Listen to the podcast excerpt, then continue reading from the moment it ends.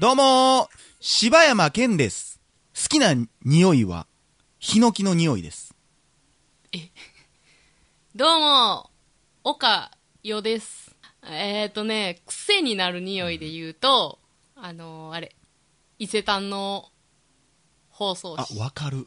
わかるわかる。ええ髪の匂いって、はい俺もすっごい好き。それで言ったら、あの、普通に、小学校の時のわらばんしの匂いも好きやわ。好きやーなあ。1位出たな。ということで、はい。代々だけな時間です。はい。あのー、最近、んね、うん。僕ずっと言ってたんですけど、んゲド戦記が好きなあんです、よ。はいはいはいはい。で、ちょっと前というか何年か前までは、うんあのー評価見てたら、ん。めっちゃ低かったんやけど、うんうんうん。最近やっぱり、うん。宮崎駿が言ったらもう監督引退して、みんな落ち着いてきたというか、うん。ジブリっていう概念がなくなってきたからか、ネットでゲド戦記って調べたら、ん。結構面白いっていうレビューが増えてきたのよ。うんうん。で、俺は、ゲド戦記やってる時とかって俺全く映画見てなかった時期やって、あ、そうなんや。で、あとの子、ポニョぐらいの時かな、はに、なんとなく、まあしかも周りがめっちゃおもんないって言ってるから、うん。なんとなく見てみようと思ってうん。見たら、俺めっちゃおもろかったんその時に。うん。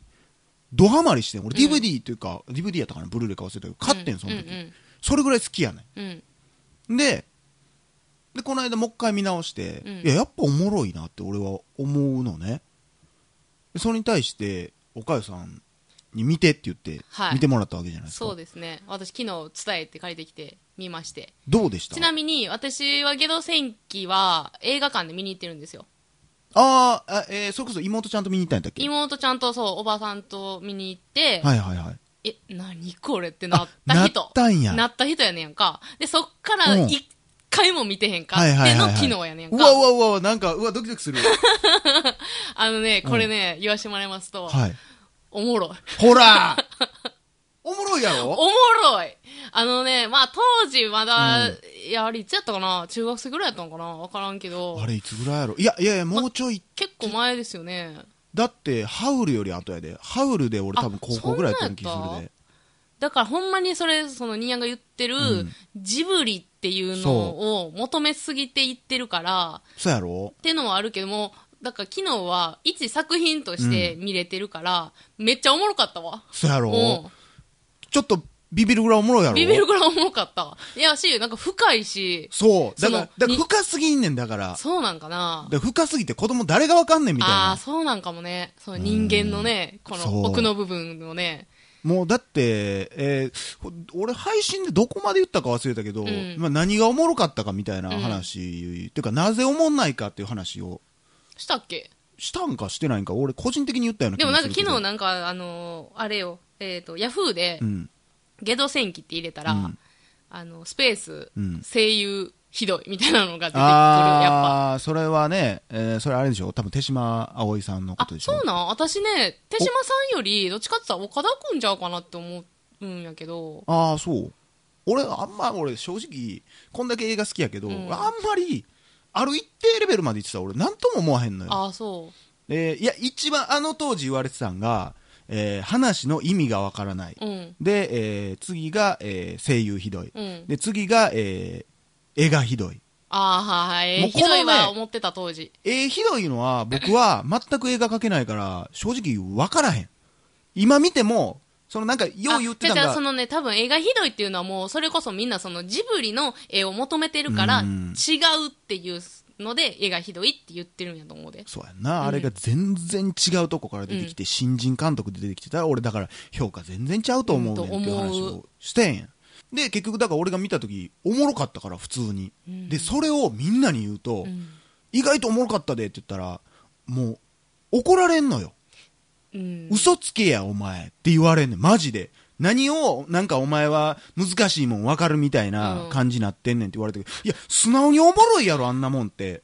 あた、あの、ほんまに、あの、難しいと思わんかったけどな、昨日見たときは。せやろ。すると、だから入ってきたし、ただあれを学生で見たら、うん。えなんでこんなことになるんって思うし、し主人公なんでそんなことになったんと思うし、結局はっきりせえへんのも、うん。あんなん、なんていうの？だからああいう心のモヤモヤみたいなのを味わったことなかったりとか、うん。あと、まあ、あの人の場合は、親父を殺すというか、まあ、うん。刺す、うん。多分死んではないと思うけど、刺すっていう行為に至ったようなことを考えたことない人。うん。まあ、自殺でもいいわ。うん。まあ、どう、どこに方向行ってもおかしくないぐらい感情がもうおかしなってたけど、やっぱそれぐらいのこと考えたことある人は、あの作品すごい響くと思うの。そうやな。だからあのーまあ、知らん人のために一応あらすじを話すと、はい。アランっていうある国の 王子様。はい。まだあれ何歳ぐらいなの？ね中学高校ぐらいでなんかな？何歳なの年齢でね言うと、うん。まあ、思春期ぐらいの男の子がおって、まあえーまあ、魔法っていうものが存在する世界なんやけど、うん。だんだん言ったらなんて言ったんやろ？今のこの社会主えーそう、だから文明の資本主義じゃないけど進化とかで、あの、魔術とかがもう誰も信じひんくなってきたり、うん。もういらん世界になってきてもってるみたいな。神を必要としないような世界、ね。うん。昔でいういろんなところに神様がおってトイレにもかトイレの神様が本が持って川の神様とかをおって、うん。そこにお供えしてお願いしてとかっていうのがどんどんなくなっていってしまって、うん。うん。だから魔術おまじないとかそんなもんなくなっていってもう現実社会、うんもう魔術師が詐欺まがいの商品普通に売ってたりもう今の世の中金やってなってるような腐敗したうん。世の中うん。になってしまってて。でその中のその中で生まれたその王子うん。は多分いろんなプレッシャーとかうん。あるんやろ、お父さんはすごい立派な人やしでお母さんもすごいお父さんを立ってるすごい立派な人やし俺はなんやねんとか多分いろんなことで悩んで、まあとっさに多分衝動的にうん。親父を刺してしまうのよ、うん。めちゃくちゃいいお父さんやのに、うん。でそのまま親父が持ってた、まあ、剣を持って一人家出というか旅に出るというか、うん。なもう速攻なんか砂漠みたいなところで死にかけるんやけどすごいなんかウルフみたいなやつがバーって集まってて。ででその時にたまたまハイハイタカ？ハイダカ？ハイタカか？ハイタカ。っていう今でも一応魔法使いのおっさんがおって、でそのおっさんに救ってもらってそのおっさんと一緒に旅をするっていう話やねんな、うん。ででもその言ったらずーっとその旅してる間も何かにずっとエレンは怯え怯え続けてて、うんうっていうのは自分の影に怯えてんねんな、うん。でたまにこう夢とかにも出てきたりするんだけど、自分自身がずっと追いかけてきて自分をこう殺そうとするじゃないけどなんかそういうイメーまあ、ジ、苦しめてくる。苦しめてくる、うわうわってなってもううん。ものすごい逃げる、そのシーンもめっちゃ怖いやん、怖い。夢とかのシーンあれでもほんまにリアルにあの怖さあるもんな。あるある。自分で。だから怖すぎんねんジブリの映画としてそうそう。そう嫌な気持ちになるし、ストーリーから何から、うん。で奴隷や薬やそう。いろんなもん出てくるし。でもそんな中で出てくるそのテナーっていう女の子がおって、うん。まあ、顔にものすごい傷があって、うん。ものすごいいじめられてた子やねんけど、おかおお父さんかお母さんお父さんからすごい虐待を受けてんねんな。でなんか小説版かなんかやったらもうものすごいほんま性的虐待もめっちゃされとってみたいな。で最終的にもうほっぽり出されるみたいな、うん、なんか顔の傷はなんかやけどの傷やみたいなそうそうそうそうそう。そう、でもっとえぐいねんってうん。言ったら、ででなんかそのテナーが歌を歌ってるところで、あのーエレンが涙流すシーンとか、もう俺ほんまにほんま泣くもんあっこ、うん。まあ泣きはせんかったけど。もう心洗われるというか、うん。もうほんまにうわーってなんかあんな歌声聞いてもうたらみたいな。それも俺は成功してると思うし、うん。あそれは手島葵やから成功してると思うし、うんうんうん歌もいいしいいよな。なんていうんやろうな、そういう闇はあるし、で、闇と思ってたものが実は光やったっていう、まあこれオチの部分ですけうど、ん。もうほんま、名言だらけじゃない？いや、ほんまだにから。主人公は極度に死ぬことを嫌って、だからめっちゃ現実主義やねん。うん。あのー、あれ何やったっけ？霧島部活やめるっていうの主人公じゃないけど、はいはいはいもう怖いねん。とにかく。で、今こうやってお父さんは国を回したりしてるけど、もう何をやったって死ぬんやから何の意味もないやんけって思ってね、うん生も死も意味のないものやって、っていうことでものすごい悩んでしまってんな。うん。で、その、言ったら悩んでること、だから死が怖すぎて、うん。その、言ったら雲っていう魔女がおんねんけど、うんうん。その雲も同じやねん。うん。死を拒みたいというか,、うんうんうん。永遠の命を手に入れようって言って、うん。そのエレンの心の隙間にこうつけ込んできて、うん。こうひこっちにこっちの世界にってうんうん引き込もうとするんだな、でそこに対してこうテナーとか、えーえー、ハイタカとかが、こう、はい。いろんな、こう、名言をいっぱい残すわけよ、その中で。で、岡代さんが好きなセリフですよ、そこで。そう、ほんでや。ほんでね、うん私が好きなセリフがあって、うんそのテナーがね、はいはいはい雲に対してうんこう言ってる言葉で、雲？え、雲に対して言ってたんちゃう？あれ？じゃあ、雲やったっけ？あれに言ってたんかな？あのー、えー、なんや、あなた俺、エレン言うてたわ、今。え？アレンな？アレンかな？うん。えー、あなたは、うんえー、死が怖いんじゃなくて、えー、生きることが怖いのよ。いや、ほんまにそうやね。もうほんまに、もう心を揺さぶられるシーンやねん、ほんまに。それが。マジで。いや、ほんまになんかうそうやな。なんか自分でも、そうかもって思う時あうんわかるって、わかる。わかる、めっちゃわかるよ。なんか、し結構さ、人って生きてたらさ、うん死にたいと思うことあるけどさ、うんそれって生きんのが怖いなっていうのが。結局うん。うん、その、だからそのハイタカが言うセリフで、こう、エレンがこう、ハイタカに向かってこう、戦ってくるとこあるやんか。その後、バッてこう、ギュッと抱きしめて、うんうんうん死を否定するということは、もう生を否定するということやそとう。。人は、だから死があるから、そう、生きてるん生だと。きていけるっていうことよね。うん死がない生など何の意味があるんやみたいな話になってね、で結局でもそう雲はその結局最後までその死というか、永遠の命にやっぱりこう魅了されてしまって、うん。まあ、最後を迎えるわけやけど、うんもうやっぱあれやもんなもうあの最後の戦っ最後雲と戦ってる時のもう,、うん。もうアレンの顔がもう全然ちゃうもんな。あのね、思い出した？思い出した、思い出した。その流れ。うん。あの、だから、あの、えーなんや、序盤は、うん。その、影に怯えてる、そうあれな。が影って言われてるのに自分に追われてるやんか。うん。で、それがまあ、ほんまは自分の光の部分やったっていうところで、で、えっ、と、テナーとアレンがお互いに、えっ、と、誠の名っていうのがあって、はいはいはいで、誠の名を、まあ、言い合っうんた瞬間に、えっ、と、そのアレンの、えー闇の部分とうん。光の部分が一緒になって、ほんまのアレンにうん。なるっていう、まあ、シーンがあるんですけど、うん。まあ、そっからのアレンがね、もう、全然違うよね。もう表情からも声から、そう。もう態度もちゃうし全、然もう違う人みたいになってて、ほんまに、ちょっと大げさかもしれんけど、国を回せるんじゃないかぐらいそうそうそのう、そうそう、なんかね、ちょっとこう、うん。国王みたいな感じのね乗り越えた感じという、か。オーラが出てて、うん。そう、だからそれは私がその当時映画館で見た時にはうん。全然汲み取られへんかったなっていうのがある。いやー、だから俺すごいグッときたのよね。うん。だからでもただ、その、だ俺、だから昔から先入観ってないからあんまり、うん。うんジブリやからこうやとかもないし、うんうん。ジブリやから絶対おもろいとも思ってないし、うん。大好きやけど、うん。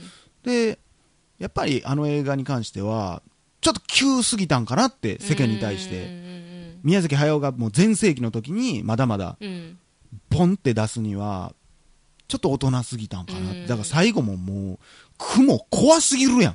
あれ、雲怖いわ、ほんま。夢に出んで、あれ。もうなんか目のところ、怖い。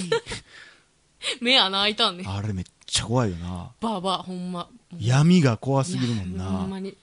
まあでも、いや、それで言ったらもん、あの、雲の声優の人とかもすごい合ってたし、俺田中優子さんやねろあの人すごいよな。あのすごいよなあの田中優子さんのほんわりした感じ全く出てないもんね。出えへんねんな。あれは確かにうまいと思ったわ。うんあの、うさぎの声誰がやってるか知ってる？あの、香川さんですよね。そうそうそうそう。じゃあだから私が今、香川照之ワールドでしょ？今から言おうとしてることなんで知ってますの あのー、さっき一回喋ったんで。そうだからね、うん私が今香川ワールドにも陥ってもうてるからはいか知らんけど、もうあの出てる声優さんの中でやっぱいっちゃんうまいなって思ったわ。すげえ。あのー、僕はあの DVD 持ってるからあれはい。ほんで特典映像いや言うなよメイキングを見たんでしょ？めっちゃ楽しそうにやってるんです。香川さんが。それだから見たいわ。あれが初やねん。だから声優としてね、の。すごいよね。なんか、だって聞いてても、あの、多分聞いてるだけやったら香川さんって分からへんもん。うーん。ぼっちゃんって言ってるからね。そうそうそうそう。あれはいいよね。だから、うん、だから今やっとちょっとずつ評価され始めたけど、うんいや、俺はほんまもっと、俺だって一時ずっとジブリで一番好きやったもん。ああ、言ってたような。ん。今、かぐや姫にちょっとか抑ぐや姫好えてるけどね。きやんな。かぐや姫は、あれも泣けるね。うん、まあ泣けたけど。あれも生と死の話やからねあ、。そうやな。うーん。いやー、はそんなことでね。いや、もうあのー今回はもう僕はゲド選挙の話できたんで。はい。いや、もうなんかね、だから、その、ゲド選挙おもろいって言ったら、うん。村上春樹読めるか読まれへんかみたいな感じの。踏み絵的な感じになってたんやけど、俺はもう映画下手もようわからんし、うん。映画動いてない、その、枚数もようわからんし、で、これは前も言ったと思うけど、その、押井守っていうね、有名な監督が、あの、言ってたけど、初監督でここまでできたらすごくないか？みたいな。ほんまにそうやと思うね。ほんまに、なぜみんなフラットに見られへんかっていう。ね。まあ見ててもそんな私、なんか、今、ええ下手かやかそなこまで気にならんやそろまあ、んなわからへん言われてじーっと見とったら、そら、あ、背景とか動いてないなとか思うけどさ。だからやっぱりその、ね、ジブリの代表作とやっぱ比較してまうところがあるから、そうなっちゃうだけで、ただ単にその作品として見たら全然何も気にならへんかったわ。なあ、うん面白いよな、うん、面白かったな大人ジブリって俺は言ってたけどね、昔。あーあれは大人ジブリやねんって言ってたけどね。ほんまに。はい。ということでね。はい。えーぜひ、僕はおすすめですよ。皆さん。はいもう一回ぜひ見直してみてください。見てほしいわ。せやろ、うん。あんな評価を受けて、あんな追いやられる必要全くないって、ないマジで。ないない。まあ、そのなんか、原作者の人が、その海外の人がね、いやいやいや、宮崎駿が監督する言うたんちゃうんかい、ボケみたいなんで、揉めたりはしたらしいよ。そうなんやね。で、まあ、僕の曖昧な記憶ですけど、うん昔当時、ゲド戦記を書いてた作者は宮崎駿の大ファンやって。うんで今まで映像化とか映画化とかいろいろ全部断ってきたけど、うんあの人ならいいみたいなあ。なってて、まあ、五郎さんが、まあ、そこでどういう話し合いになったか知らんけど、で、できたら、もうあまりにも原作と違うから、うんテーマも違うし、あ、そうなんや。そんな話ないしみたいなことらしいね。で、結局、なんやこれってなって、その皮肉も込めて、この映画は、えー私の話ではない、あなたの映画だみたいなことを言ってんのあでその後にもバッシングを受けたんか知らんけど、その後なんかクソおもんな映画やったとか言ってるのか知らんけど、あ。うん。そこだけ切り取ったら、じゃあ別の映画として成立してんねやんって俺は思ってまうやけどな。そうやな。まんま原作のまま映画化して誰がおもろいねんっていう話で。うん。そんなもん小説の方がおもろいに決まってるやんけっていうそれをその世界というかその話をどう映画にしたかっていうだけでね、まあ、そんなことで、まあ、そんな評価を低くされることはないんじゃないかなって思ううん。嫌わ意味嫌われてる映画をちょっと特集してみました、はい。えはい。ーぜひ見てみてください、はい。柴山健でしたなんなん最近。おかよでした。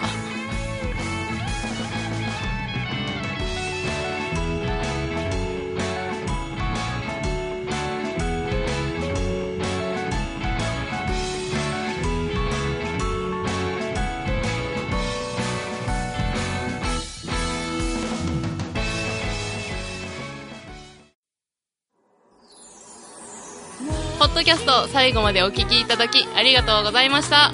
大阪の一般人によるポッドキャストでは番組へのご意見ご感想または取り上げてほしいテーマを募集しています。応募はエピソードの中のお便り過去配信エピソードはこちらというページの中の応募フォームからお送りください。皆さんからのご応募お待ちしてます